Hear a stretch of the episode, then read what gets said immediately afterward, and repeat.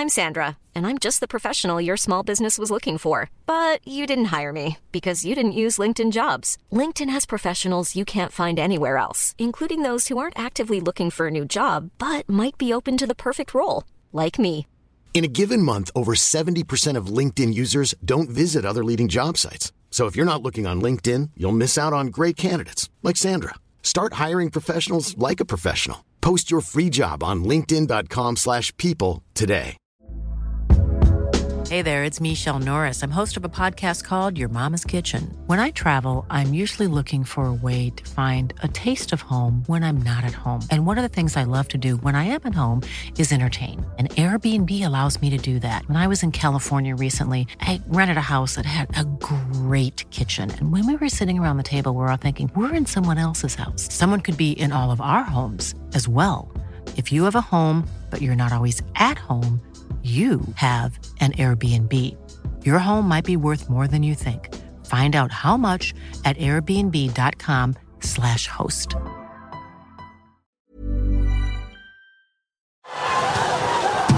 Hockeyvänner, det blir NHL, det blir SHL, det blir Hockeyallsvenskan. Det ska bli riktigt, riktigt kul. Trion Bulten, Wallin, Gide. Det är så bra. Jag älskar det. Och Södergren jublar. Hög frekvens, högt tempo. Deflected and a save! Rebound save! That was brilliant!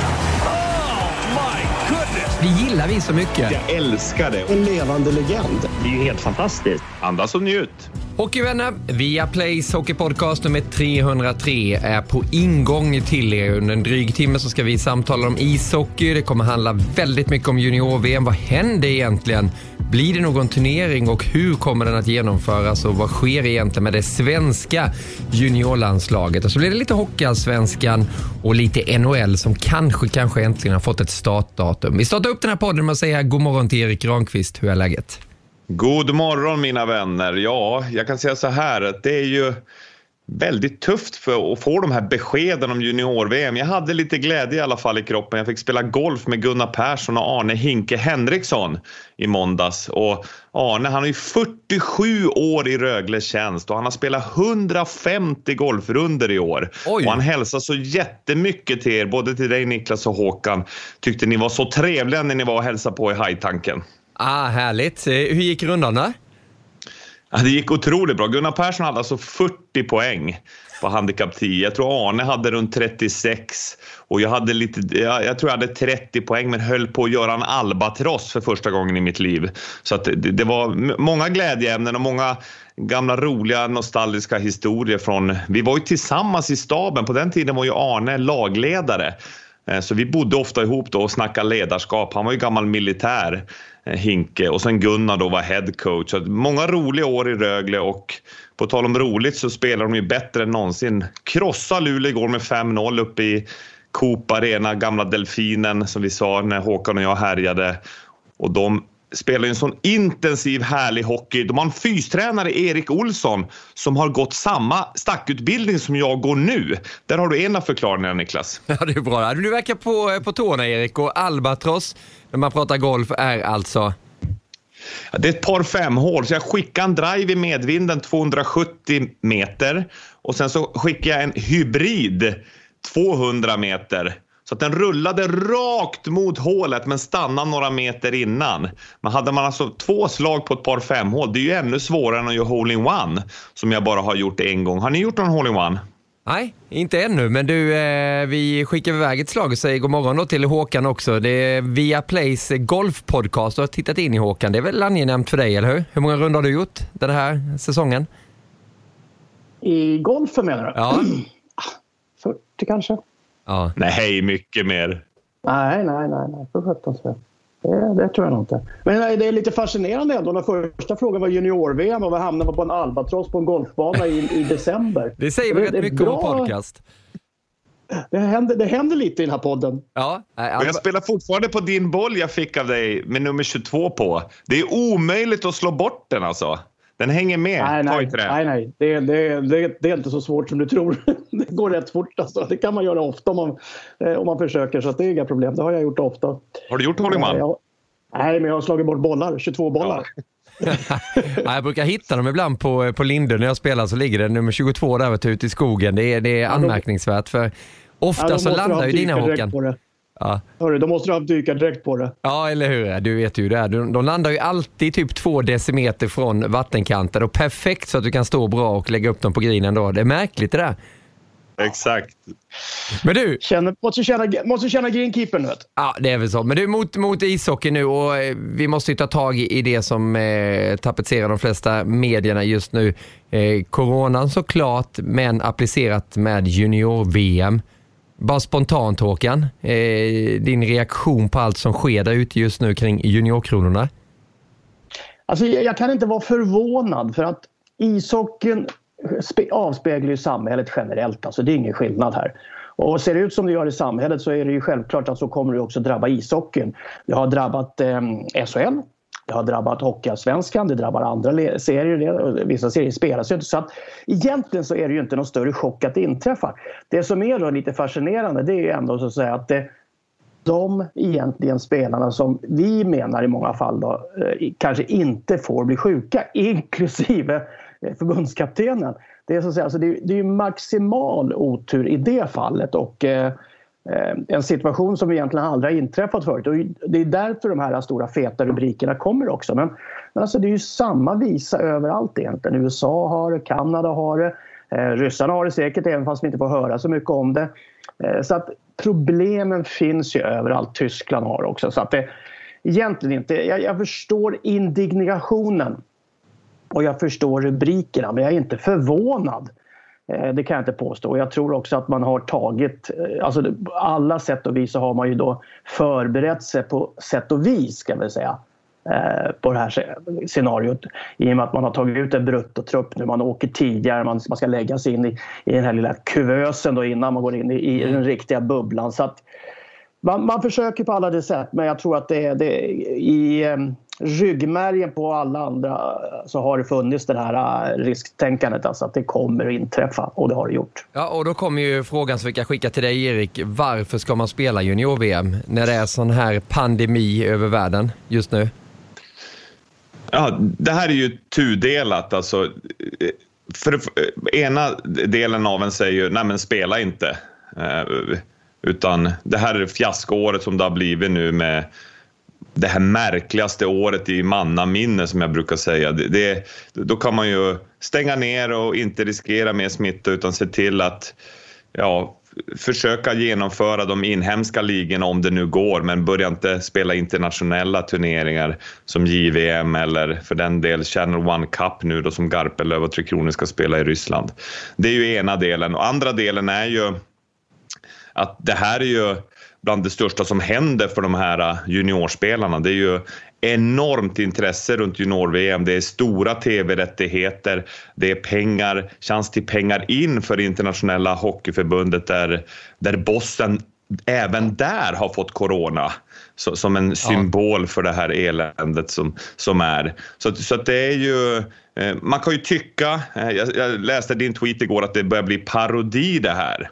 Så att eh, det, det är ju en väldigt märklig tid vi är i. Men jag är såklart personligen så vill jag ju junior-VM. Jag tycker det är vinterns hockeyhöjdpunkt och, och eh, jag hoppas att man gör ändå ett, ett rejält försök att genomföra det. Men sen om jag zoomar ut så, så, så kan jag ju såklart se också att, att det finns ju så mycket viktigare saker i livet just nu än en junior-VM-turnering. Bland annat min sambo Yvonne, de har stängt ner hennes avdelning på sjukhuset här i Ängelholm.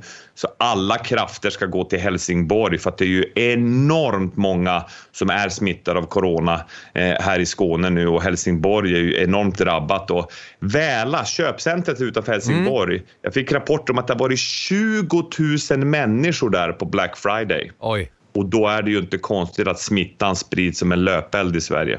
Nej, det, det är ju allt det här och om man bara tar in det egentligen så som vi satt i våras. Vi ville ju, vi längtade, vi suktade efter att få åka till eh, Schweiz och bevaka VM. Det ställdes ju in precis som alla andra mästerskap. Nu är det ju lika akut läge där ute men ändå så ska man spela mästerskapen. Handbollen för damerna är ju igång i Danmark nu. Eh, Stanley Cup avgjordes ju eh, som planerat men nästan allt annat ställdes ju in, bland annat fotbolls-EM eller sköts upp då. Det ställdes inte in, det kommer ju spelas senare. Så varför tror du Håkan, Erik är ju inne och nämner det också, att det, det är ju pengar hela den här biten och kul för, för killarna såklart med tanke på att det är en åldersbestämd turnering. Men är det värt det generellt sett när man tittar på världsbilden egentligen?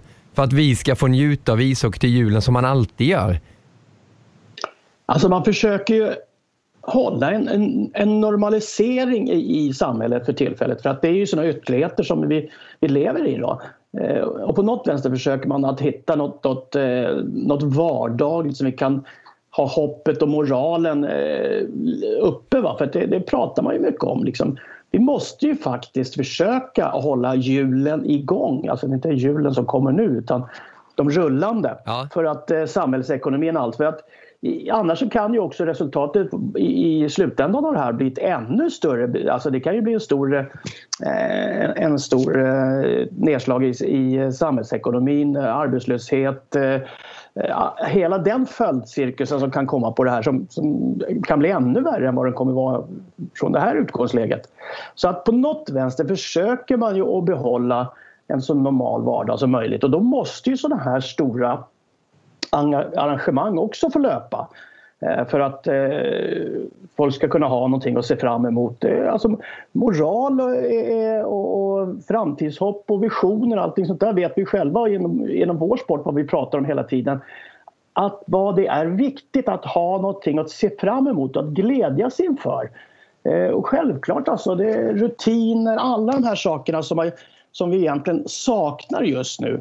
De, de ser vi också på hur viktiga de är för oss.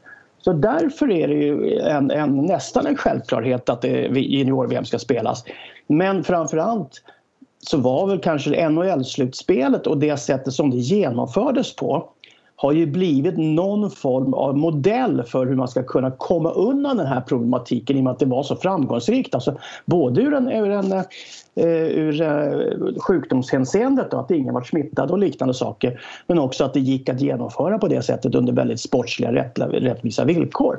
Så att det är ju, tror jag, en av eh, grundstenarna för att man försöker här. Och även andra stora idrottsevenemang då, för att man tror på den här lilla bubblan. Om jag säger kuvösen först och bubblan sen ja. så förstår du vad jag menar. Ja, nej, men det, det, är sant. Men eh, bakom allting så ligger ju ekonomin också. Det, det förstår man ju givetvis. Och Sen kan man ju ta in det här, landslagen i fotboll har ju åkt runt i hela Europa och, och matchat i Nations League och hela den här biten. Det har varit kvalmatcher. Så det är mycket som pågår där ute. Champions League rullar på som vanligt, eh, så vanligt som det kan bli i dessa tider.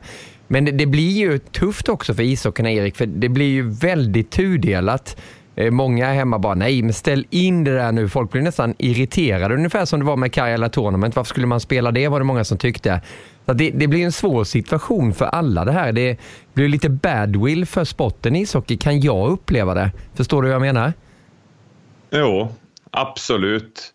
Och eh, det som du säger, eh, SHL tuggar vidare. De gör ju allt för att försöka genomföra det där Eh, eh, med risk för klubbars ekonomi och eh, även hälsa för vissa personer då som är i riskgrupper.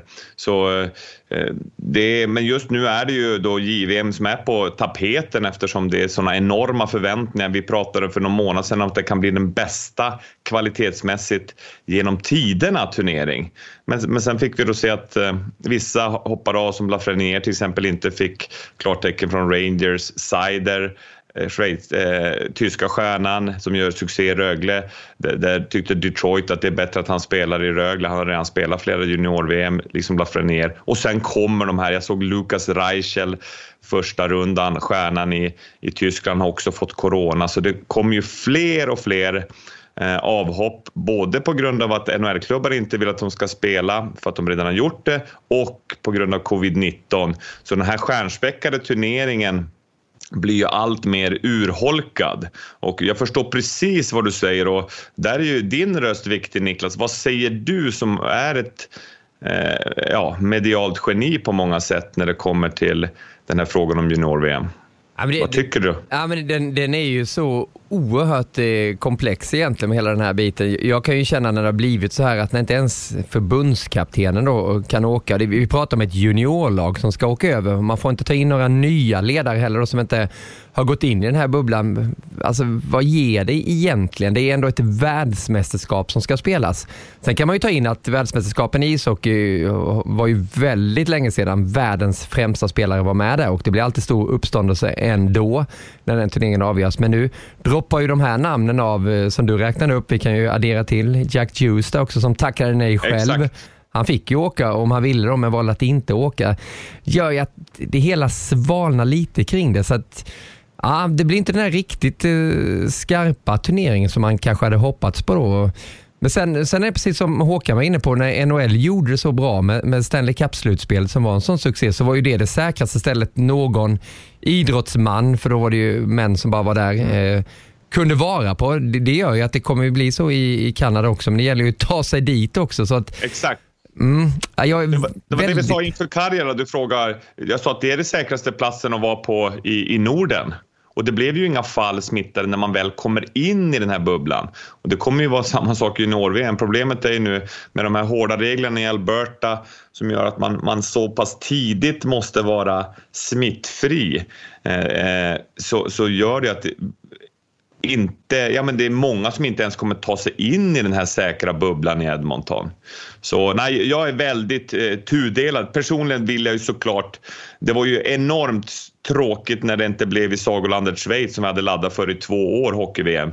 Man förstår ju det såklart, men fortfarande blir det ju en enorm besvikelse. Och nu när det här jag kommer upp med Montén och de här avbräcken på Eklund, de här stjärnorna i laget, Henriksson, det blir ju som en kalldusch. Och då snackar jag inte en kalldusch på 90 sekunder som jag tar varje morgon utan det är ju en lång, lång kalldusch. Och mörkret bara ligger tyngre och tyngre utanför huset här i Ängelholm. Ja, nej, och det, och det är så, man låter ju så fjantig när man säger det, att man är tudelad, att man inte riktigt eh, kan bestämma sig vad som är rätt och fel. Men det är klart att man vill ju se det här på, på juldagen, att det drar igång. Det är ju en av de roligaste turneringarna som finns där. Men läser jag dig rätt Håkan, så är du rätt klar i din åsikt att du, du tycker det ska spelas?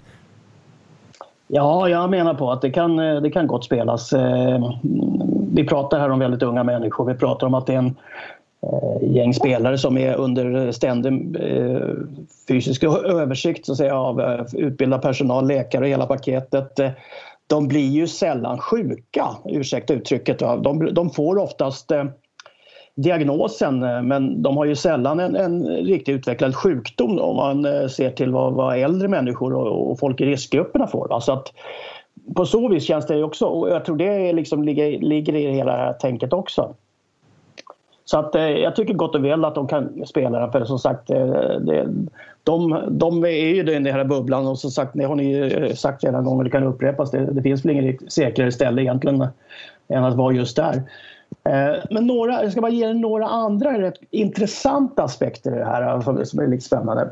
Bob Nicholson som är då vice ordförande i internationella ishockeyförbundet och kanske en av de mest eh, dominerande, spel, eller dominerande människorna i världshockeyn faktiskt. Han är också numera chef för Edmonton, men han var ju han var väl internationellas vice ordförande. Faktiskt, du glömmer, jo jag tror han är det fortfarande. Ah, okay. han är ju chef för Edmonton. Edmonton genomförde det här och så säger slutspelet, eh, NHL-slutspelet och nu får de också hockey-VM som skulle gå till Red Deer, Alberta egentligen. Eh, så att han är ju väldigt central i det hela här. Han sitter alltså i internationella ishockeyförbundet också som ordförande i den kommittén som har tv och marknads och radioavtal och förhandlar fram i den gruppen. Så han sitter ju väldigt centralt där också. Men han sitter också väldigt centralt i något som heter player, player security eller spelar, eh, spelar för att ta hand om spelarnas säkerhet.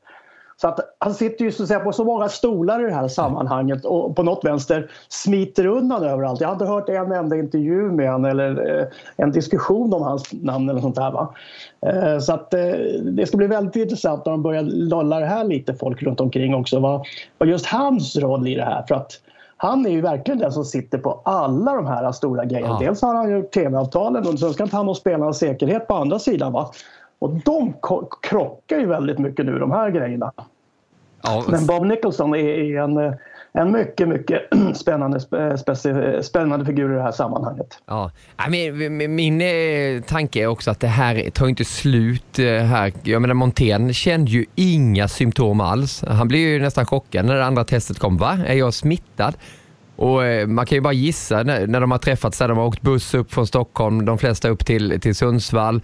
Han har väl haft några inledande face-to-face samtal med, eh, med spelarna vad som kommer hända där och det, det, kan ju ta tid innan det visas ett positivt test för de andra. Och Då kan det bli att den ena efter den andra bara pop, falla av här. Och, ah, vad ger det då att åka över med ett gäng som får spela nästan på tre femmor kanske under en turnering? Nu spelar han inte på femmor, det vet jag också. Men, ändå Erik, laget kan ju bli otroligt brandskattat. Då är det en VM-turnering, då är det ett svenskt eh, lag som kan representera juniorkronorna på rätt sätt. Väldigt tveksam till det. Ja, exakt. Och, Å andra sidan, kommer ni ihåg när vi skulle göra NHL och det kom fram att det var några som hade fått corona där när de började sina training camps? Och då, då tänkte man ju också att Åh, hur ska det här gå ihop? Men, men, när de väl tar sig in i, i bubblan som sagt, då, då är det säkert att vara där. Och, och om, om jag spinner på lite vad Håkan säger, vi som är fostrade i lagsport och så, eh, på något sätt, det här är ju riktigt tufft läge, men säg att de kan hålla ner det här så att det blir en, en trupp på 22 eh, utespelare plus tre målvakter så får man ta in Woodcraft där, Rickard Wallins gamla tränare som får vara med och coacha där i båset. Eh, så finns det ju på något sätt i hockeyspelarens eh, eh, attityd ända som man fostras att hitta sätt att lösa det. Att istället för att, att ge upp att äh, det är ingen idé att vi ens försöker, gör ett rejält försök. Och de här eh, killarna då som till slut 25 spelarna förhoppningsvis då som, som åker in i bubblan där under junior-VM i Kanada, att de går samman och hittar en kraft och, och, och, försöker lyckas med ett mirakel lite grann på det sättet som, som USA gjorde mot, eh, i, i OS 1980. Eh, för att eh, alternativet som jag alltså. ser det om vi vill se lite hockey, säg att, att juniorkronorna får inte ens ihop något lag. I så fall kan man ju spela en bäst av sju mellan USA och Kanada. Och, och, och, så vi får lite hockeyunderhållning i alla fall. För jag är också inne lite på Håkans, det han sa inledningsvis att fan, i livet man behöver någonting som att se fram emot. Alltså, någon, det är därför man, jag i alla fall tycker det är roligt att se matchen igår, Rögle-Luleå. Luleå gjorde en blek figur, Rögle var otroligt bra, men just att man får lite underhållning. Jag kunde slå över och titta på dig när du kommenterade Dortmund som vann borta med 2-1. Alltså det ger ett litet ljus vid sidan av de här ljusen man tänder desperat varje dag för att få in lite ja, glädje i livet. Ja, vi får eh, verkligen bara avvakta och se. Det är, man uppdaterar ju Sportbladet, Sportexpressen, Hockeysverige.se hela tiden här för ny information eh, vad som sker egentligen och om det har kommit något nytt fall. Det, det testas ju hela tiden. Sen ska de ju åka samma plan över de här också, eh, lagen. Det är väl tre lag Finland som åker. Då. Finland, och Ryssland och Sverige. Mm. Mm. Fascinerande upplägg. Ja, eller hur? Med, med tanke ja, på... Det, det, är liksom, det, är, det är också sånt där hål i huvudet-beslut egentligen. Va? Du, du, du ska se till att allting är väldigt, väldigt bra här i, i Sundsvall och allting och det funkar. Och när man är väl är klar med det då är det, liksom är det nästa riskmoment som man egentligen driver dem in i genom att sätta dem i ett plan tillsammans med två andra lag. Och sen när de kommer till Kanada då ska man ta loss dem från de där lagen igen och placera ut dem i, i sin egen lilla bubbla. Så att det där ah jag vet inte, har, har de täckt av eh, varje sektion då i flyget så att det är liksom väggar för att det, så det är tredelat. Här är Sveriges del, här är Finlands del, här är Rysslands del. Vad man gjort. Sätt in plexiglas ja, i varje sektion. Ja, och, du var väl med på den tiden Håkan när man fick åka flygplan och, och röka. Röken gick väl genom hela planet ändå, gör det inte det? Ja, man rökte längst bak. jag, var, jag, jag, säga, jag flög inrikes i Ryssland och var ståplats också, så det var ingen fara. Jag har gjort många roliga grejer med flyg alltså. Herregud, vi, hade, vi chartrade. Men förr i världen, nu ska jag vara lite nostalgisk, förr i världen så var det så att åkte man och spelade ishockey till exempel i Västberlin. Ja. Eh, för där kunde man spela mot tyskarna till exempel. Eh, och sen så skulle man eh, vidare till Ryssland. Eller Fabien. Ja, då, då, var det i alla fall så att du, du, fick inte, du fick inte flyga från öst till väst på så sätt. Så att du var tvungen liksom att flyga. Om du skulle flyga då eh, ja, Stockholm, Västberlin. Och sen när de skulle flyga Västberlin, Moskva så gick inte det. Utan då var du tvungen att flyga Västberlin, Hamburg och sen Hamburg, Moskva till exempel. Okay. Det, var, ja, det var väldigt konstigt sånt där på den tiden. Men nu var det inte det. Jag tänkte jag bara skulle lägga till en sak. Ja. Ja, men vi, vi, vi pratar om junior, vi, vi pratar om kvalitet, vi pratar om stora namn och allting. Men vad är det som gör att junior-VM är så populärt? Jo, det är för att junior-VM är ett VM som spelas med hjärtat utanför dräkten hela tiden. Här är det spelare som just har sitt livs äventyr så långt i karriären och får en chans verkligen att visa det.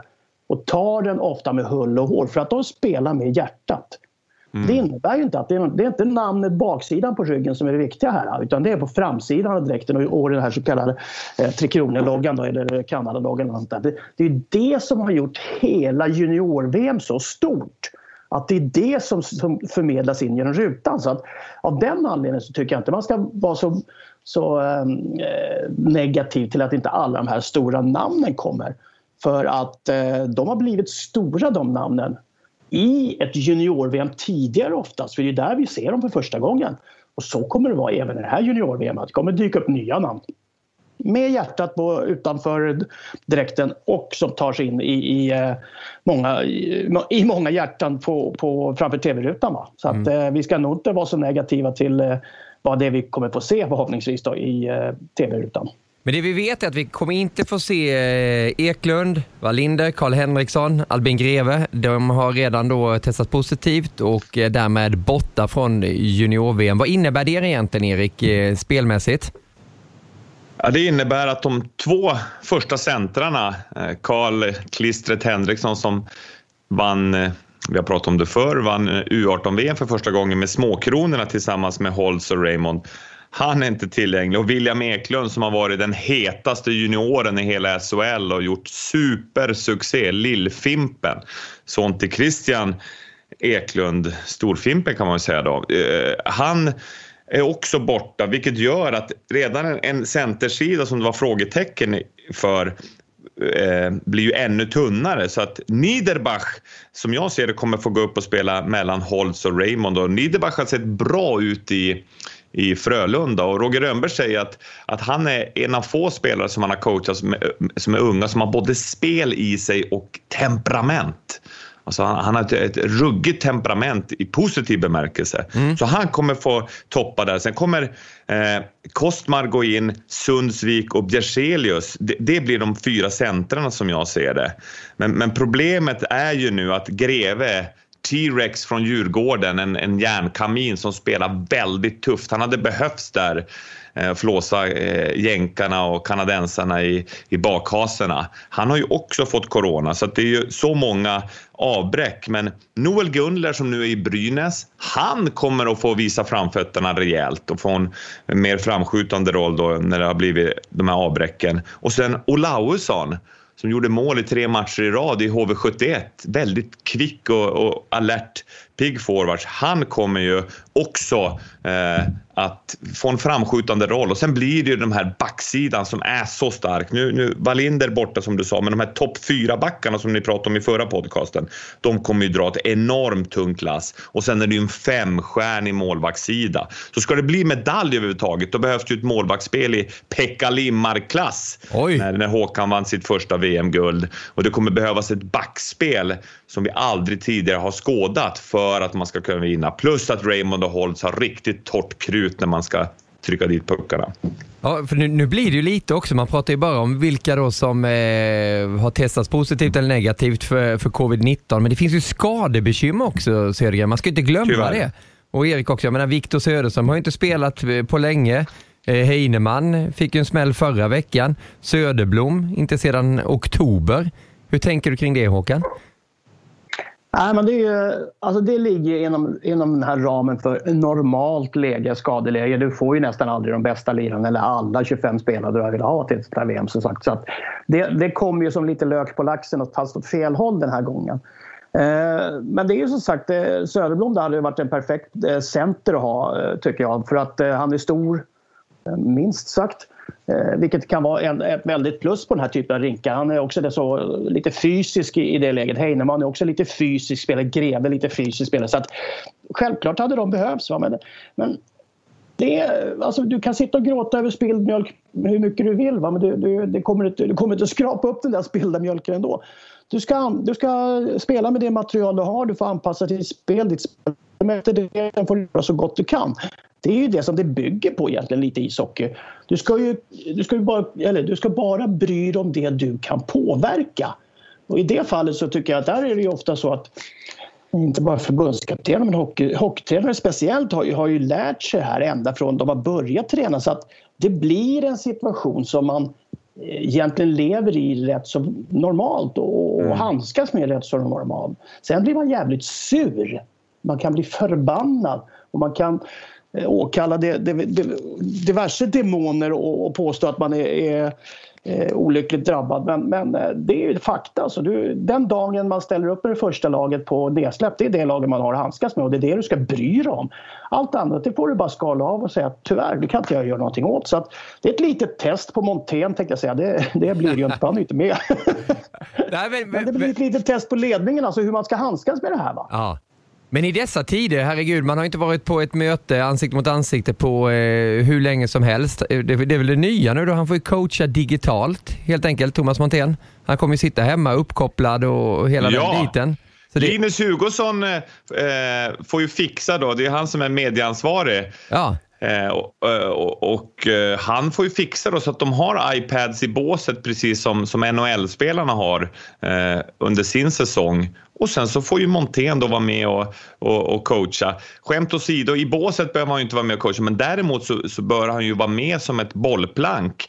Vem det nu än är som står där, om det blir Woodcraft eller vem som står i båset som, som huvudtränaransvarig bör ju ha en, en daglig kontakt, en timmavis kontakt med Montén som ju kan se alla matcher på via play och, och sitta och ge lite instruktioner och, och vara ett bollplank till den som leder laget där när det är skarpt läge i Edmonton. Ja, men hur blir det nu då med, med, med coachningen där? Vem, du var inne på eh, Todd Woodcroft, att han skulle ta det. Han var ju med i VM i Tyskland bland annat med Tre Kronor, så har jobbat rätt nära eh, Rickard Grönborg där tidigare. Känner ju Montén väl också. Eh, vad, vad, vad är det? Det är ju med, video, det är med videogenomgångar och förberedelse av motståndarlag och sånt där. Det är en ja. helt annan sak än att stå i båset och ha den här eh, direktkontakten med spelarna och snabba beslut och allting sånt där. Så det funkar ju inte riktigt. Eh, men så det senaste jag bara läste lite snabbt det var ju att man var i en dialog med eh, internationella förbundet och, och, organisationer borta i Kanada för att se hur det här skulle kunna gå att lösa. För man har ju självklart lite namn. Eh, du framförde själv att Garpenlöv är ju en klar kandidat med tanke på att han är så pass inne i det hela som han är. Eh, du har ju också både Ragnarsson och Åkerblom. Åkerblom har ju varit nere i, i andra lägen. Lundberg var väl också smittad nu vad jag förstod. Ja, vilket var ett problem då. Så att du måste ju egentligen ha en, en samkörd organisation. Så att egentligen det, det bästa vore ju att ta till Kronia-organisationen eller ja. J18-organisationen och lyfta upp den. Så att på något vänster får det att funka. Där. För att alla andra tränare är upptagna av sina ordinarie uppdrag. Ja, jag twittrade om det igår att Garpenlöv hade varit perfekt men då fick jag ju direkt eh, bastning därför att det går ju inte då i och med att inte de är inne i bubblan. Så vi, vi får se vad de kan få eh, fram ja, där. Jag har lite info där också. Att jag lyssnade på presskonferensen igår eh, med Thomas Montén via just Teams, tror jag det hette, med, med, där Linus Hugosson höll i det. Och eh, då sa faktiskt Montén att de har en plan så att det är människor som har suttit i karantän om det här skulle inträffa. Så det finns en plan B att verkställa enligt Montén. Och eh, jag skulle säga, eh, kommer ni ihåg Magnus Hävelid som, som vann, eh, var med och vann med U18-laget? Yep. Eller hur? Han, han skulle ju också vara ett namn, men problemet är ju hela tiden nu, har hen suttit i karantän? För annars, annars är ju inte eh, hen tillgänglig på grund av de här reglerna som är där borta i Alberta och som internationella hockeyförbundet har. Och, han är ju nu... Dr Granqvist, om man, har, om man har antikroppar då? Antikroppar? Om du har haft corona? Och har antikroppar. Det mm. gäller att hitta kryphål nu och du är mycket välkommen till Pink Panthers detektivbyrå som vi måste återupprätta. Just nu så är Hävelid eh, U17-landslaget då som har ju inställt eh, sina grejer de gör. Så att, har han bara suttit i karantän och har lite antikroppar då som du säger Håkan, då kan ju han coacha de här killarna som han förde till guld i Övik 19 kanske till medalj igen mirakulöst i Kanada. Ja, det lär väl finnas lite där och diskutering om och de sitter ju där borta i, i Kanada och internationella hockeyförbundet sitter ju också i möten hela tiden och de har ju faktiskt sagt det där i HF, eh, får jag höra från vår producent Tobias Karlsson, att de kan genomföra turneringen med åtta lag så vi kan ha ett mästerskap eh, även om Sverige tvingas dra sig ur då. Så det står inte och faller med, med ett lag om Sverige tacka nej. För det är klart att det är ett sånt beslut också. Det, är, det här är ett juniorlag och man vill inte leka med någons hälsa på något sätt. Jag gissar ju att Stark och kompani på förbundet sitter och våndas lite. Hur gör man nu egentligen? Det kan ju inte vara helt lätt det heller. Nej, Nej men vi ser ju också, får jag bara, ursäkta om jag snabbt, att tittar man ett perspektiv till, ju, eh, klubben i hjärtat på Håkan, Djurgården, vilken grej för dem att William Eklund kan spela redan den här veckan med dem. Superhet. Greve kan spela med dem. Alltså alla de här spelarna som tvingas tacka nej på grund av corona kan ju hjälpa sina lag här. Och det perspektivet är också viktigt att lyfta fram. Och, uh, ja, det är så många parametrar med det här. Vi, ja. vi får se vad som händer framöver. Nu, nu kan vi nästan gå vidare. Eller, Håkan, du skulle säga någonting också? Nej, men jag, jag var lite inne på att eh, det är lite vad du talar om eh, eh vad jag sa tidigare också. Att, eh, du kan egentligen du kan hålla på och gnälla och tycka synd om dig själv och allting men det hjälper inte situationen som sådant. Eh, du får ta det, antingen så har du ställt upp i det här och då får du ta det efter de förutsättningar som du har godkänt och så får man åka och spela med det lag man har, har möjlighet att spela med. Och sen så får man acceptera de reglerna som ligger runt det här för det har man faktiskt gått med på från början. Så att då är man kall och koncis kanske och lite känslo, eh, känslolös. Men, eh, men så är det ju faktiskt med idrott många gånger. Regler, du, du går in i turneringen, du spelar och sen får du se var det slutar. Mm. Har du några toppkedjor att bjuda på Erik? Uh, ja, rådande omständigheter när vi spelar in den här podcasten på onsdag förmiddag ska sägas, för det kan ju hända vad som helst här i eftermiddag också, eller hur? Nej, nej, men just, just att få, få, se den här toppkedjan, alltså Henriksson är inte tillgänglig men, men att Theodor Niederbach går in där.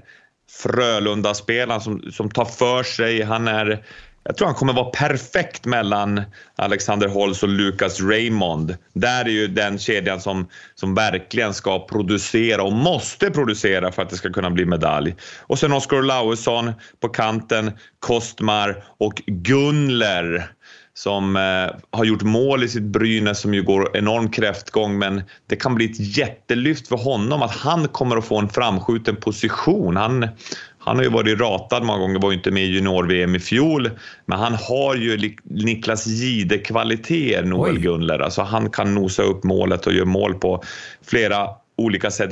Backhand-knacken har jag inte sett ännu, men varför inte nu i junior-VM?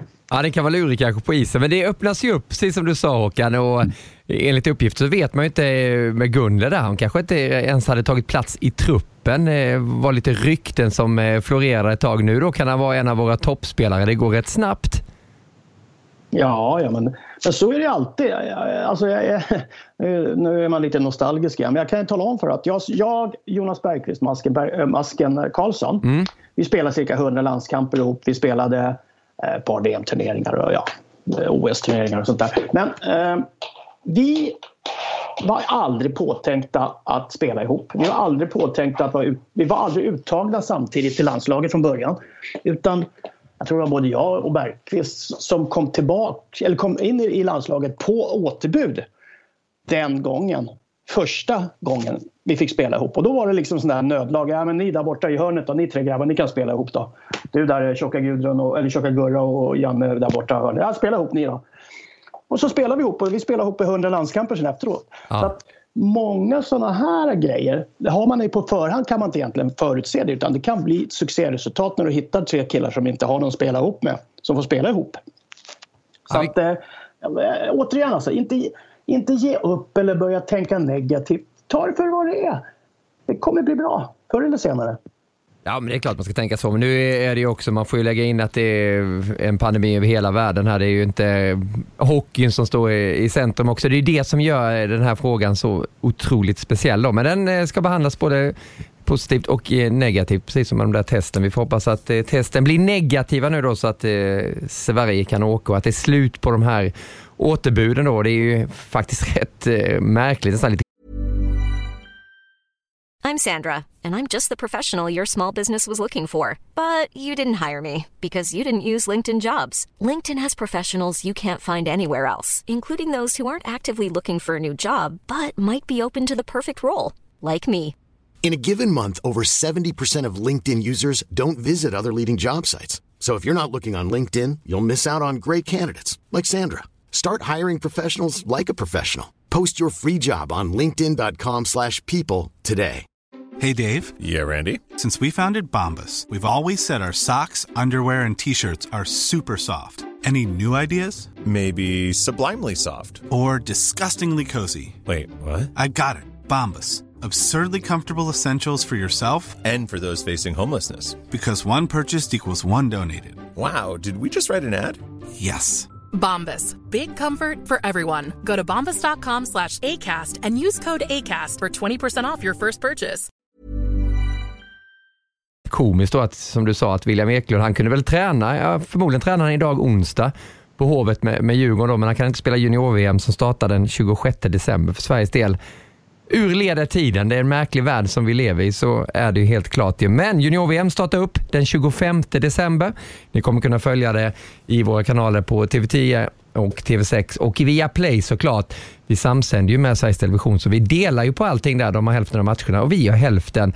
Och vi inleder med Schweiz mot Slovakien och rapporter från Schweiz säger att de har inte haft någon smitta än så länge i alla fall. Peppa peppa. Möter Slovakien då i första matchen som drar igång 20.00. Vi inleder 19.00. Vi längtar till den 25, eller hur Granqvist? Ja, vi gör det nog alldeles otroligt. Och eh, Håkan är inne på att ända från man tog sina första skär, minst när man var liten och man förberedde sig för match och helt plötsligt när man kom till matchdagen då var det några spelare borta. Man har fått lära sig hantera det. Så nu är det ju maximal förberedelse, läsa på allt om de slovakiska och schweiziska spelarna som om, om att det blir ett mästerskap. Så, så vi kommer vara väl förberedda och heltaggade och jag hoppas verkligen svenskarna gör det också. Att de som är med fokusera på det man kan påverka och gör sitt allra yttersta tillsammans. Då kommer det bli en bra jul. Precis som vi gör i den här podcasten när vi alldeles strax då går vidare med Hockeyallsvenskan, lite NHL och truppen till Channel One Cup. Via Plays hockeypodcast. Vi är vid avsnitt 303. Vi har pratat eh, corona naturligtvis och junior-VM. En eh, svår och eh, komplicerad eh, diskussion och ämne det där som eh, säkerligen kommer poppa upp nästa vecka också för då har vi ännu mer kött på benen kring det där tuffa läget som råder kring Sveriges lag och för hela mästerskapet som startar upp den 25 december alltså. Men nu mot något annat och kanske kan bli lite positivt här nu, direktör Södergren, för lite prat om Hockeyallsvenskan. Hur mår den ligan? Vad händer där? och du tror vi kan undvika covid när vi pratar om Hockeyallsvenskan? Jag tror vi ska prata poäng, poängliga. Alltså. Ja. Alltså, det positiva är väl så att säga att eh, vi har en väldigt intressant eh, toppkamp Eh, alltså Timrå, Björklöven eh, och flera lag som egentligen hankar sig på där alltså med, i, i, i, olika omfattning i och för sig. Va? Det tycker jag är, väldigt positivt och jag tycker också att det är som vanligt rätt mycket roliga spelare som dyker upp där. Spelare som har haft lite långsam utveckling. Alltså Södertälje som dyker upp lite eh, nybyggt. Grunden har börjat byggas av Micke Samuelsson och grabbarna och så nu börjar de plocka upp lite spelare helt plötsligt här va? och, och, och eh, gör resultat. Eh, turnering, eller turnering säger jag, nu är vi inne på den fortfarande. Eh, omgång efter omgång. Va? Så att, eh, jag tycker det finns mycket, mycket positiva saker där. Men, men alltså, jag måste säga det. Jag hade en diskussion eller en prat med eh, Erik Ryman, sportchefen i Hockeyallsvenskan igår. Eh, de har ju nio lag av 14 då, som har gått igenom det här och på ett eller annat sätt har eller har haft eh, Eh, covid-break då i sin, eh, och förflytta matcher och sånt där. Och det, 9 av 14, jag satt och tänkte på hur många, hur många SHL-lag är det som har varit inblandade här ungefär? Ja, det är nog 6, 7, 8 där också. Va? Så det, de ligger lite före egentligen SHL. Vilket innebär kanske att eh, för det måste man nog inse att alla lag kommer att åka på det här förr eller senare. Och vi pratar om matcher, vi pratar om eh, slutspelet kommer bli lite eh, förlängt eller det kommer att läggas senare för att man ska hinna med och allting sånt där. Men, men allsvenskan på något vänster, den är inte friskförklarad på det, på det sättet. Va? Men den ligger lite längre fram i hela den här eh, pandemicirkusen verkar det än vad, ja. vad SHL gör. Men jag, att, jag, jag, det är positivt. Det, jag kommer ihåg det, det var ju där BIK hade det ju otroligt eh, tidigt. Yes. Och, Den så... träningsmatchen de och Västerås var Exakt.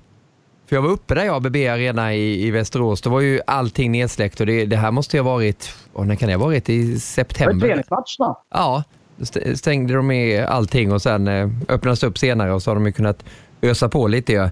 Men du och hockeyn som, som spelar så här långt Erik, eh, det du har sett, vad njuter du av?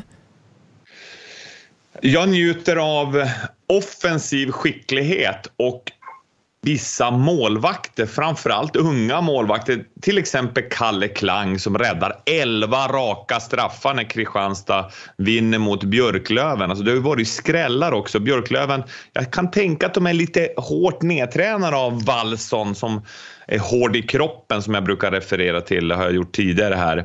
Han kommer ju att köra laget hårt för att de ska vara som bäst när det gäller som mest då i, framåt mars, april.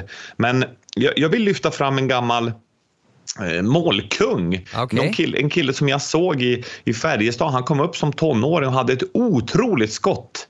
Jag tänkte, hur ska det gå med den där skridskoåkningen? Lite stapplig skridskoåkning. Men han, han blev draftad för Calgary i, i fjärde rundan. Ja, du är inne på det Håkan. Eh, Henrik Björklund som, som toppar poängligan nu. Han har gjort 14 mål och det är flest av alla. 27 poäng totalt för sitt BIK Karlskoga. Det blev aldrig någon NHL-karriär för honom. Han har fortfarande ett fruktansvärt skott alltså. Jag stod någon träning där och jag hann, jag hann inte jag hann inte se pucken. Alltså det, det, är otrolig release. Sen hade han ju behövt en bättre skridskoåkning för att på en högre nivå hinna ta sig till rätt positioner. På allsvensk nivå, där excellerar hon, han. Så att jag, vill, jag vill ta fram Henrik Björklund och profilera målskyttet plus då Kalle Klang som är tredje målvakt i JVM-laget så har vi en liten cirkelslutning där också. Det är en talang utöver det vanliga, strax bakom eh, Jesper Wallstedt då som är den största målvaktstalangen och de tre målvakterna, Skorpionen Arnefelt, Wallstedt och Klang, vann ju det U18-VM-guldet och är ju målvaktsbesättningen i Edmonton om inget nytt händer. Ja, hur mycket gillar man det namnet också då? Kalle Klang. Kalle med C såklart Magiskt. också då, så eh, Klang där med, med C också. CC. Eh, räddningsprocent på 93,90 just nu. Det är ju... Ja, bäst i ligan. Ja, he helt sanslöst ju. Hoppa, hoppas inte hitta någon back som heter Kling då inte bara. Kling och Klang. Men det roliga med, det roliga med Klang är att det är en Olofströmskille som kommer till hockeygymnasiet här i Ängelholm. Så jag har ju sett honom på nära håll otroligt bra på att läsa spelet. Alltså Pekka Limmark som var min idol tillsammans med Pelle Lindberg. Pekka var ju fenomenal på att läsa spelet och hade gjort succé även idag med den här nya stilen tack vare sitt spelsinne. Men Klang har också en otrolig förmåga att se vad som ska hända härnäst. Och eh, jag tror att han kommer att ha en karriär i NHL om några år. Och sen förutspår att Wallstedt kommer draftas i första rundan i nästa NHL-draft och det blir den första svenska keeper genom tiden att göra så. Men det, om man tittar på det med toppen i Hockeyallsvenskan Håkan, med, med Timrå, vi har Björklöven, Södertälje är ju trea och sen BIK Karlskoga och Björklunds gäng på fjärde plats. Eh, hur hade de stått sig mot de eh, lagen som är placerade i botten av SHL? Jag tror faktiskt att det har, blivit, det har blivit en viss skillnad. Eh, jag tror att det, var, det, det glappet mellan SHL och eh, eh, Hockeyallsvenskan, jag tror det var, det var smalare förut. Eh, jag tror också det att det tenderar till att bli smalare ju närmare man kommer ett kval. För att då kommer alla de här eh, sakerna vi inte kan ta på, nerver, förväntanstryck allting. Och, och, och framförallt så har oftast något lag förlorat mera i SHL än vad de har gjort i år kanske. Så att det känns fortfarande som att i dagsläget så är det en rätt stor skillnad mellan eh, Timrå och Björklöven än eh, eh Malmö och, och eh, Brynäs till exempel då, som har, eh, är de som ligger närmast där för tillfället. Men det kan ju, det kan ju förändras var efter säsongen går framåt här också. Det jag också har tänkt på när jag suttit och sett eh, Hockeyallsvenskan. Jag har sett mycket Hockeyallsvenskan i år faktiskt. Eh, och det är det att, att tydligt det är det här som vi pratar om många gånger. Vad en spelare kan betyda för ett lag, för en klubb vid vissa tillfällen. Och då tänker jag först och främst, där det varit extra tydligt, det är ju då Vita Hästen med Marcus Sörensen. På vilket sätt så att säga, som han har fått inte bara genom sina egna prestationer, gjort poängen och allting sånt där, men fått upp liksom hela nivån på, på laget. Eh, och man märker när han försvinner sen, liksom, när, när, när luften går i bubblan. David Gustafsson i Tingsryd, samma sak. Alltså den typen av, det som man säger franchise player, där som du verkligen kan bygga en klubb om. Att det fortfarande finns sådana spelare och fortfarande existerar den tankegången som fungerar faktiskt på det sättet. Det tycker jag det är tydliga bevis för eh, att de spelarna. Så det är många sådana här roliga saker som man också får leta efter och, och, och, faktiskt uppskatta nu när man har möjlighet att titta på det på det sättet. Men är det roligare hockey i Hockeyallsvenskan än SHL eller hur tänker du kring det? Alltså det, det där är ju lite... Nu är jag ju kanske inte genomsnittsåskådaren på tv. För jag tittar på spelmoment och man försöker hitta liksom lite eh, taktiska dispositioner, spelsystem och det. Så att man kanske inte alltid njuter av att se göra, spel, göra misstag. Tappa markering, eh, gå tre stycken ut i hörnet och jaga på en som har pucken och liknande. Det kanske inte jag upplever som så underhållande. Men det blir ju mycket mål, det blir mycket situationer. Det är rätt så, alltså du kastas ju mellan hopp och förtvivlan rätt ofta när du tittar på Hockeyallsvenskan. Och det kan man ju uppskatta. Jag kanske inte gör det alltid men det, det finns nog de som gör det också. Erik då, som, är, som följer båda ligorna där hemma också med alltid dubbla skärmar igång. Vad tycker du är skillnaden nu mellan de här ligorna? Ja, men det är fortfarande mer taktiskt uppstyrt i, i SHL. Eh, det, det, är mer händelserikt, oförutsägbart i, i Hockeyallsvenskan. Och sen är det de här stjärnorna, de här eh, vad heter det, russinen på kanelbullarna eh, som jag börjar äta också nu. Jag är ute på en farlig väg nu med rostade mackor och kanelbullar. Jag längtar efter Södergrens matrecept idag. Det kommer, jag måste vidga mig.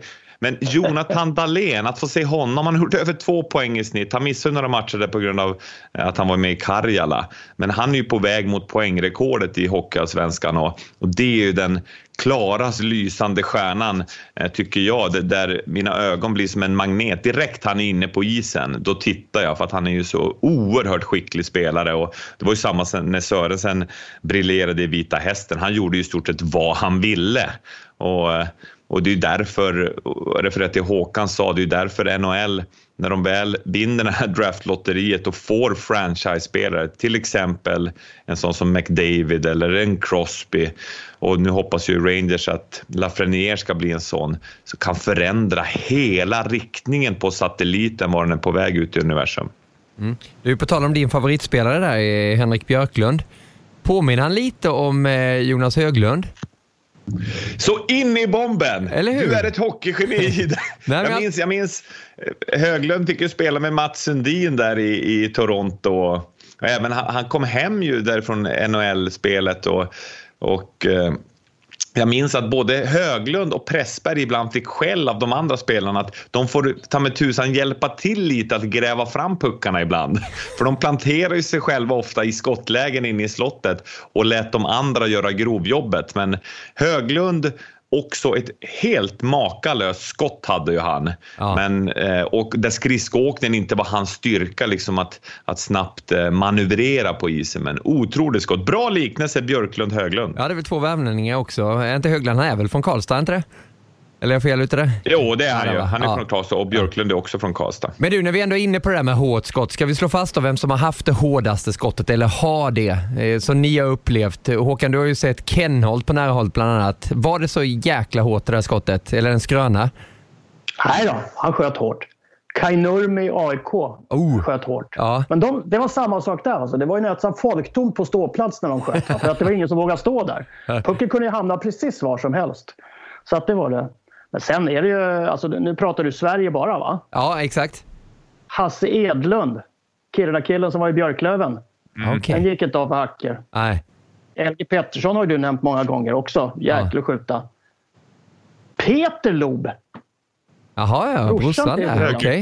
Mm. Ja. Också riktigt sköt som en häst sparkar. Och så glömmer du inte va? Ove Törnberg skjuter som satan. Ove Törnberg. Kjell Ruton. Ja, han, Ja, han glömde jag. Ja. Rune Milton. Nej, vilken, vad tänkte du på? Jag hörde inte. Ove Törnberg. ja. Ove Törnberg. Ja. Skjut för att döda. Ja. Skjut som satan genom nätet och ut på gatan. Ove, Ove, Ove. Fick man ju lära sig tidigt när man var uppe i Rosenlundshallen där och såg eh, HV mot Djurgården. Erik där som har stått Det och... gjorde jag min debut. Det gjorde jag min debut. Blev inkastad när Robert Skog hade en dålig dag. Så när han passerar rödlinjen där i kokande Rosenlundshallen, publiken satt ju så nära. Ja. Jag minns att bänkarna var så höga så när jag skulle som 17-åring då knyta på mig skridskor så nådde jag inte ner till golvet. Eh, så höga var bänkarna. Men, men han sköt ju så fruktansvärt hårt. Så jag minns att Robert Skog blev utbytt i den matchen för att Ove Törnbeck kom och sköt från blå ett handledsskott i krysset. Oskymd. Och då, då frågade tränaren, vad hände Robert? Var, varför? Jag drog och drog, men jag hann inte. Så att han menar på att han, han gjorde allt för att ta det, men ett fruktansvärt skott hade ju Ove och Martin Törnberg är ju också, sonen är ju aktuell nu också. Och det går ju rykten runt honom, bland annat Djurgården Håkan, stämmer det? Nej, det var, vad jag förstod så var det avskrivet. Det var inte aktuellt. Ah, Okej. Okej. Okej. Men du, eh, va, va, precis. Jag är ledsen att behöva spoila. Men, Fin eh, övergång av Erik. Vi pratar om, vi, hörni, ni pratar om bra skott. Jag ska bara säga en, en situation om ett riktigt kanonskott. Eh, Erik kommer säkert ihåg det. Canada Cup kan det vara 91 eller kan det vara Steve Larmer skjuter Ja. Tommy Söderström i pannan. Aj. Det var ett skott det.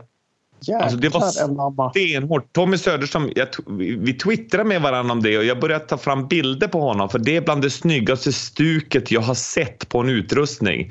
När han hade sina gula, blåa, röda Hiton-benskydd där och gjorde ju Ah, en det låter kanon. snyggt. Det låter jäkligt snyggt, jag håller med dig. Ja, exakt. Så det var ju lite Djurgårdsfärger där och sen var det, smälte det ändå in perfekt med, med eh, Tre Kronors där och, och att han fick spela där. Jag kommer ihåg Tommy var ju, han var ju som skön lirare och en fenomenal målvakt.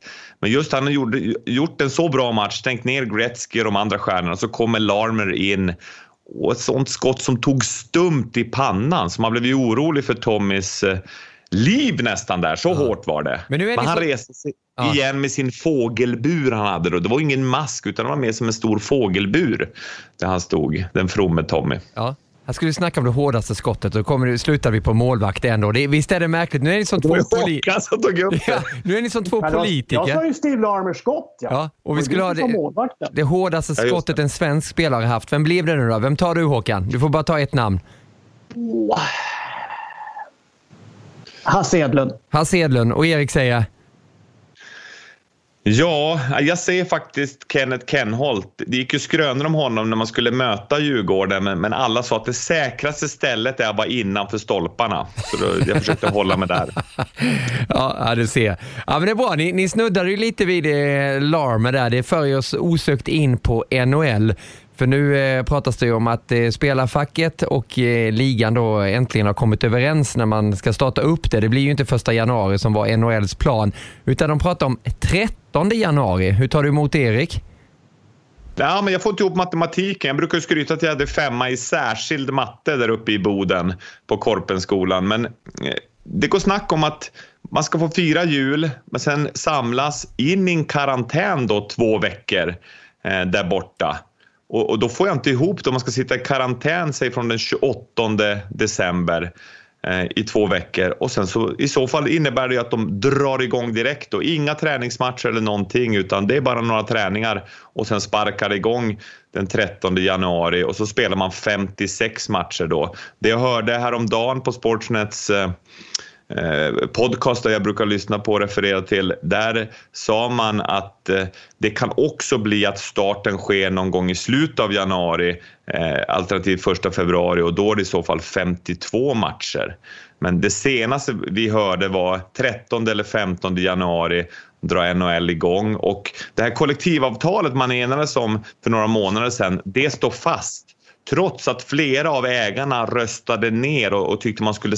Över tio ägare enligt Elliot Friedman eh, klubbar alltså röstade ner att man skulle spela om inte spelarna var beredda att ta större del av förlustkakan så att säga. Men nu har man ändå gått vidare, kollektivavtalet gäller och vi kan hoppas på en start någon gång i mitt i januari. Erik säger hoppas. Eh, är du säker på att det blir en säsong nu Håkan eh, med det senaste beskedet?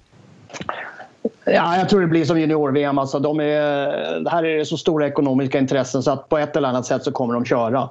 Eh, de pratar ju om en hel kanadensisk division för att klara liksom in och utreseproblemet Kanada och USA.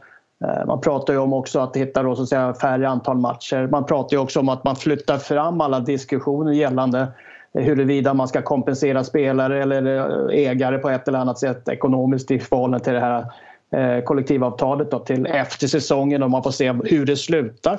För att det är ju, alltså du vet ju inte vad det handlar om. Det finns så många olika regler i de olika staterna om eh, det här med eh, publik, inte publik, smittsituationen, eh, hur man får samlas, hur många.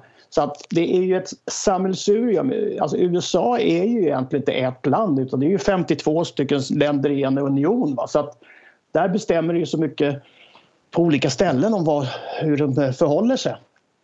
Så att eh, det är oerhört svårt att få en samlad bild över hur situationen är för NHL.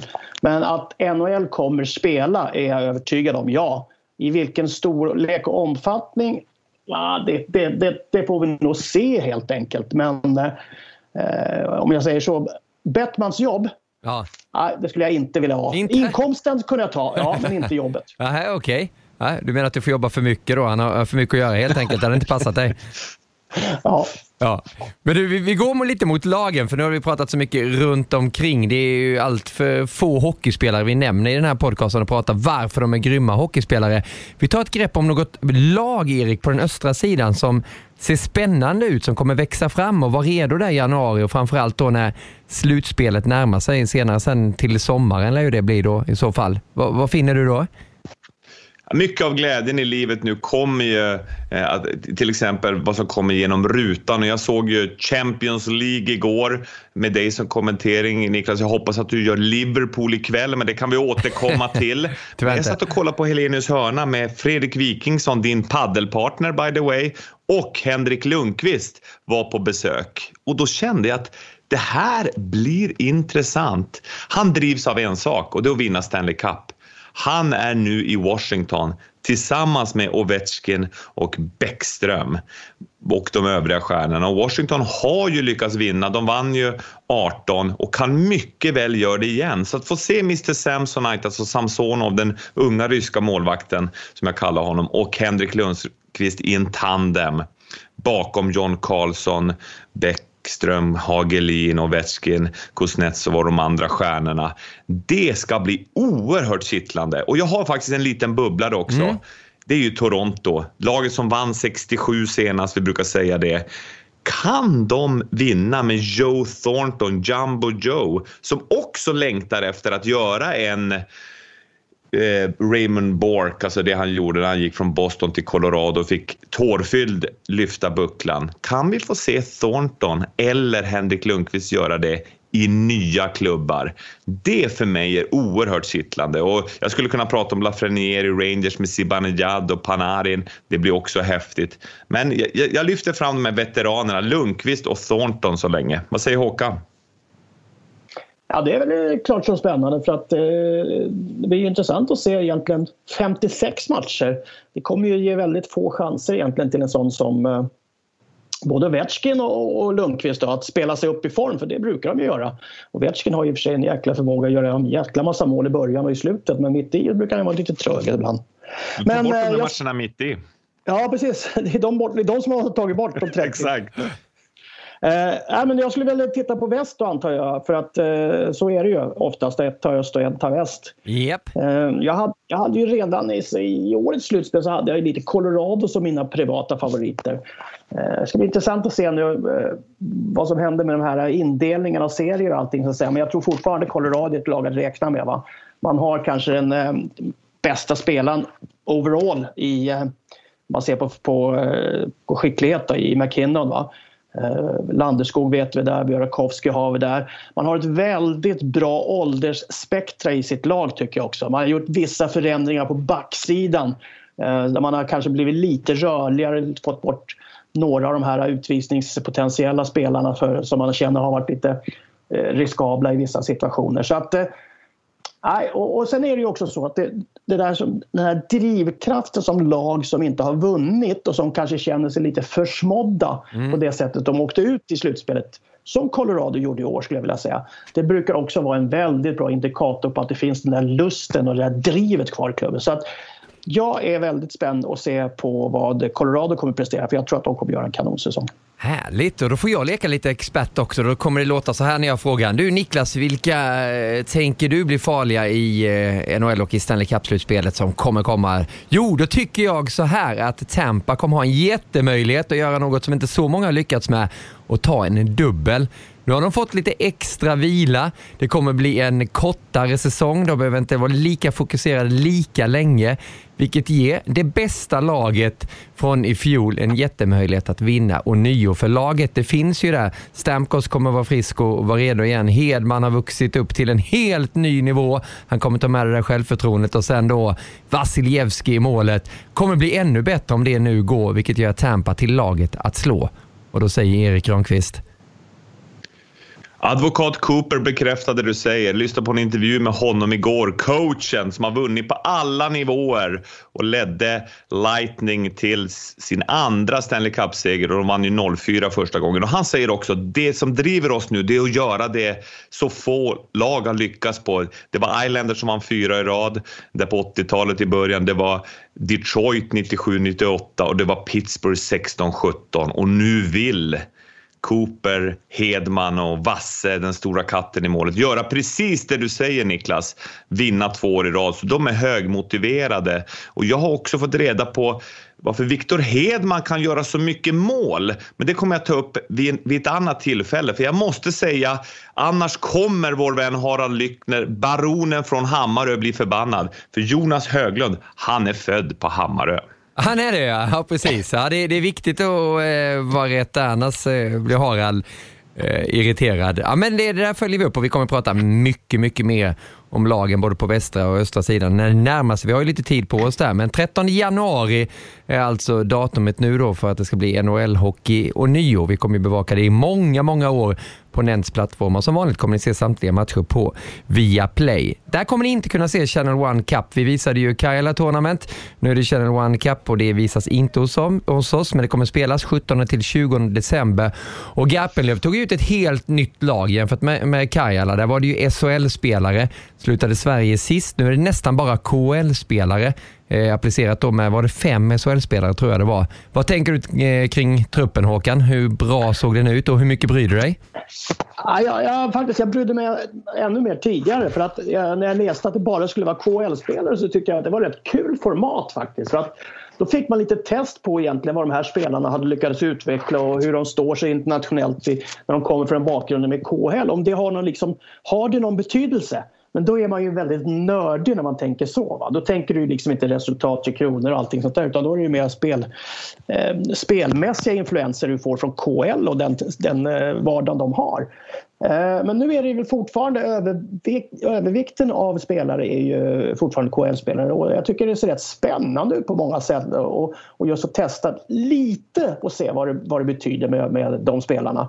Så att eh, det ska bli rätt intressant att följa den turneringen faktiskt. Så får vi se om det är Garpenlöv som coachar dem eller om de åker över och coachar JVM-laget eller vad som händer. Va? Men eh, jag tycker det såg rätt så spännande ut. Eh, några spelare där som, eh, som gör att eh, det blir lite extra intressant. Målvakterna vi har ju fantastiska målvakter i eh, KHL egentligen. Alltså, så att det är ju inte något problem. Några backar som är intressanta också som ska bli spännande att se. Så att, eh, jag tycker att det är som sagt det är, det är ett kul koncept och det är ett smart lösning. Nu ska vi se vad resultatet blir. Erik, din syn på det? Framförallt målvakterna där? Såg ni Anders Lindbäck? Ja. Eh, Ja. Vi sände i matchen där Dragningen. när han i, i övertid mellan sina egna ben passade. Han gjorde ju en, en glimrande match och det var ju russinet på saffransbrödet. Jag sa ju fel, jag sa ju kanelbulle. Det är ju saffransbröd i jag har blivit. kakan är det väl va? Nej, väl russinen i kakan. Okej, russinet i kakan. Tack Håkan. Eh, men, men annars, annars så... Det är ju några. Jesper Fredén, eh, underbart. Han, han eh, har gjort flest mål av alla i, i SHL. Han är ju glödhet. Han gör mål på alla möjliga olika sätt. Han kan valla in bakifrån mål som Gynge också gjorde i en match här. Eh, så att, eh, det ska bli kul att se Fredén där. Annars är det ju att, att få se de här Malte Strömvall som har bytt ifrån Sochi till SKA Sankt Petersburg och, och börjat starkt där. Så jag, jag har varit inne på det tidigare. Jag, jag kommer att sitta bänkad och, och titta ändå. Just eh, gillar det här konceptet att se de som är van vid hockeyn där borta. Smart att man tar ut majoriteten av spelarna där. Det är fyra, fem stycken som är som sagt från SHL. Resten är från KL. Ja. Jag hade det var lite kul här för att det, det dyker upp lite såna här godbitar också. Vi hade ju en kille som heter Jakob Berglund, som Malmökille som har varit runt lite och spelade i Storhamar här i Norge. Har aldrig gjort sig någon riktig karriär i Sverige. Körde aldrig igen som nu. Då har han varit via Schweiz, Tyskland, Schweiz och alltid Ryssland. Nu är han uppe i Tre Kronor helt plötsligt då från spelare Tjeljabinsk.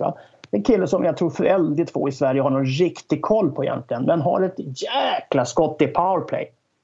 Får han till det och spela då kan han bli en sån här liksom, eh, specialspelare nästan som man har i powerplay. Va? Som, som står ute på vänsterkanten, och, eller på högerkanten rättare sagt, i cirkeln och skjuter. Den typen av spelare. Linus Johansson är ju också sån vad som kommer via Norge, Sverige, Färjestad och sen ut i världen. Så att det finns några såna här roliga stories i de här lagen som man ska bli kul att också kunna prata sig om lite. För att det, är- det är många roliga spelare, spelartyper som vi kanske inte riktigt har kollen på i Sverige faktiskt. Vi som följer kanske då SHL och Hockeyallsvenskan mest. Nej. Så att, eh, det kan bli spännande. Ja, jag håller med dig. Linus Johansson där som ju har haft en liten eh, tuff säsong. Han är väl på något tryout-kontrakt någonstans nu. Har inte spelat på väldigt länge men nu ska han in i... Neftekhimik. Ja, exakt. Pontus Åberg blir rolig. Dennis Rasmussen gör alltid sitt jobb. Eh, Magnus Perjärvi, var står han nu? Oskar Lindberg, tidigare Rangers-spelaren. Så, ja, det, det, det Malte kom... Strömvall var väl egentligen Tre Kronors bästa spelare utanför Ja. eh, ett eventuellt VM förra året. Va? Så att han är ju spännande att se också om han kan följa upp allting. Nu ska han till SK också. Så att, eh, han tar ju utmaningarna på rak arm. Enda spelare som har blivit bättre ju längre österut han åkt. Är det så? Är det den enda spelaren? Ja, det är det. Ja, det kanske det är. Ja. ja, det är bra. Det har du koll på. Du kan ju geografin i Ryssland Håkan. Det kommer ihåg när du kommenterade Channel One Cup för många år sedan när vi landade i Sverige och fick höra att eh, du var fel på hela Rysslands geografi där en gång. Ett lag som var på den västra sidan hamnade på den östra, eller hur var det? Ja, om jag hade snurrat jordgloben åt fel håll. Ja, kanske hade snurrat till det lite kvällen innan också, vem vet? Ja, det var då jordgl- jordgloben gick åt fel håll. Ja, det är underbart. Det var kul. Det var roligt när du visade Moskva. Vi fick vara där två dagar tror jag var där. Sen var det dags att åka- hem igen. Vi gjorde bara en dag. gjorde vi. Jag och Tornberg tror jag det var som stod i studion då. Vi, och vi ska om jag får lägga ut en riktig teaser så säga så här. Om vi hade kunnat spela in den kvällen på hotellet, på restaurangen på hotellet. Speciellt när det här ryska teatersällskapet kom ner efteråt, eller cirkussällskapet. Hade ni kunnat sända det på TV? Det är fråga A. Och i så fall, vilken tidpunkt skulle den sändningen gått? På A svarar jag nej och på B svarar jag vet inte. Jag säger så här. Ja. På A svarar jag ja om det var på 70-talet det visades. Ja, och det hela var det Erik också att eh, vi satt ju åt det. Var inte, det är ju inte jättebilligt i Moskva men sen när vi skulle betala då hade Håkan bjudit in Claes Elefalk, eh, den eh, legendariska agenten. Så helt plötsligt kom han och då fick han betala och han fick inte ens äta någonting. Han kom bara för att prata lite med Håkan och så slutade det med att han fick ta notan. Det är därför vi kallar det för Alexander Lukas. Underbart. Det var. Nej, men när det dyker upp, när det dyker upp cirkusartister på, på restauranger på, vid middagen som underhållning, det tycker jag det är rätt trevligt. Ja. ja, men det var en, en god middag. På tal om det så blev det ju ett, eh, det blev en jättesuccé. Rickard Wallins köttfärssås. Inte för att vi fick smaka det, men i och med att han berättade om receptet. Den gode Wallin där som ju hade en avancerad köttfärssås med, det var ju vitlök och det var massa andra grejer i. Eh, 77 Avancerat med vitlök. Ja, ja men herregud. Själv så har jag grädde och lite chili och lite ketchup och eh, barnen bara älskar det. Det är tur att inga vuxna äter det tror jag. Men det är ju, har ju kommit så många önskemål om att vi ska vi- gå vidare här med någon maträtt även den här veckan. Så Södergren, ge oss något som vi kan laga ikväll när vi kommer hem och eh, öppna upp kylskåpet. Ja, nu, nu blir det så fantastiskt att nu får du lära dig ett nytt uttryck. Crème fraîche. Niklas Ide, crème fraîche. I crème fraîche. Crème fraîche, ja. Soja, sojasås, Ja. lax. Oh. Och då kan du köpa sån här salmalax eller så kan du köpa såna här äh, filéer som ligger frysta eller vad som helst. Va? Men då gör du så, du tar du fram de här tre ingredienserna. Sen har du en, äh, du, du steker laxen, du kan dela upp den lite så den blir lite mindre bitar. Så steker du den i en, två minuter på bägge sidor med lite smör i pannan så att det blir lite yta, stekyta på den lite. Sen, Ska jag ha sjuan på lyft- plattan eller? Förlåt? Vilken värme på plattan? Ja, det vet jag inte, jag känner inte till hur din spis ser ut. Okej. Men du kan ha, du kan ha normal värme. 7-8 Ja. steker, va? lite lätt. Och sen så eh, lyfter du ut bitarna när du har kört dem i en, två minuter på varje sida. I den där stekpannan sen så lägger du i hela crème fraîche-burken och sen lägger du i cirka en, en och en halv eh, tesked, matsked med eh, soja. Sen rör du ihop det där till det blir en, en sås. Kokar upp det och rör ihop det till det blir en sås. Lägger du tillbaks fisken. Kan du ha ris till eller kunna potatis eller vad som helst. Broccoli att det ska se lite grönt och fint ut på tallriken. Och så helt plötsligt har du en jättegod middag för, på 20 minuter. Hur enkelt som helst. Inga svårigheter. Men det är just det där crème fraîche som är det nya då, Gida. Ja.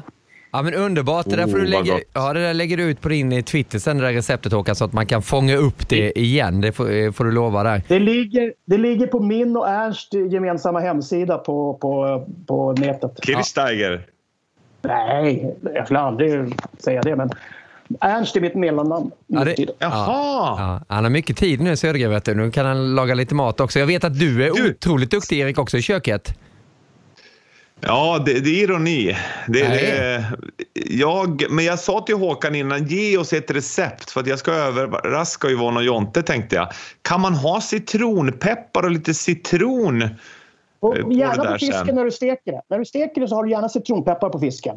Det är liksom Ja. lite privat och personligt vad du tycker för touch. Men, men Lite citronpeppar har Himalayasalt. alltid gått på fisk. Ja, kan du också ha. Oh, det vattnas i munnen. Tack direktör! Tack så mycket Håkan och tack Erik också för den här podcasten eh, där vi har pratat allt från juniorkronorna till NHL och vem som har haft eller har det hårdaste skottet i svensk ishockey. Vi kommer fram till att det blev eh, Kenneth Kenholt ändå till slut. Det blir en Djurgårdare Håkan så köper du det, eller hur?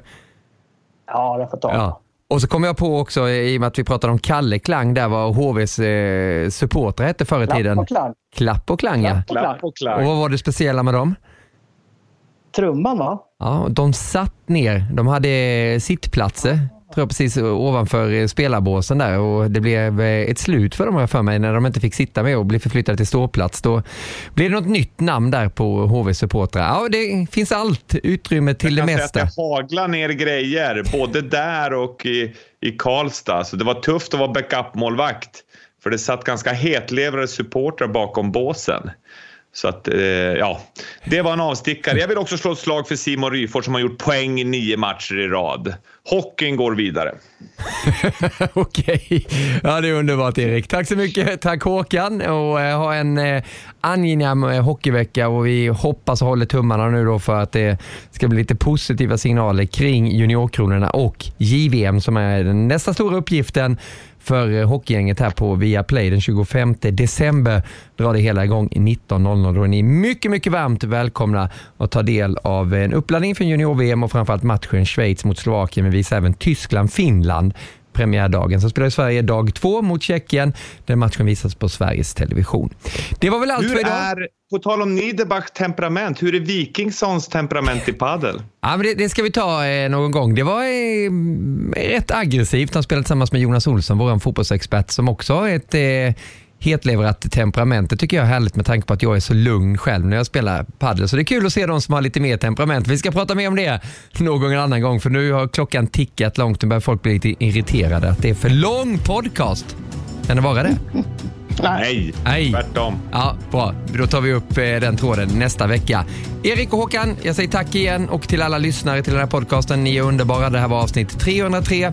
Vi tar sikte mot 304 nästa vecka som vanligt på I Like Radios plattformar. Vi hörs och eh, ses i rutan någon gång kommande. Återseende.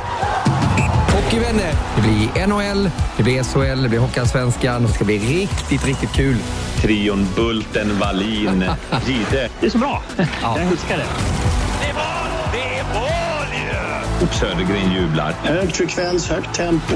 Deflected and a save! Rebound save! That was brilliant! Det gillar vi så mycket. Jag älskar det. En levande legend. Det är ju helt fantastiskt. Andas och njut. Produceras av I Like Radio. I like radio.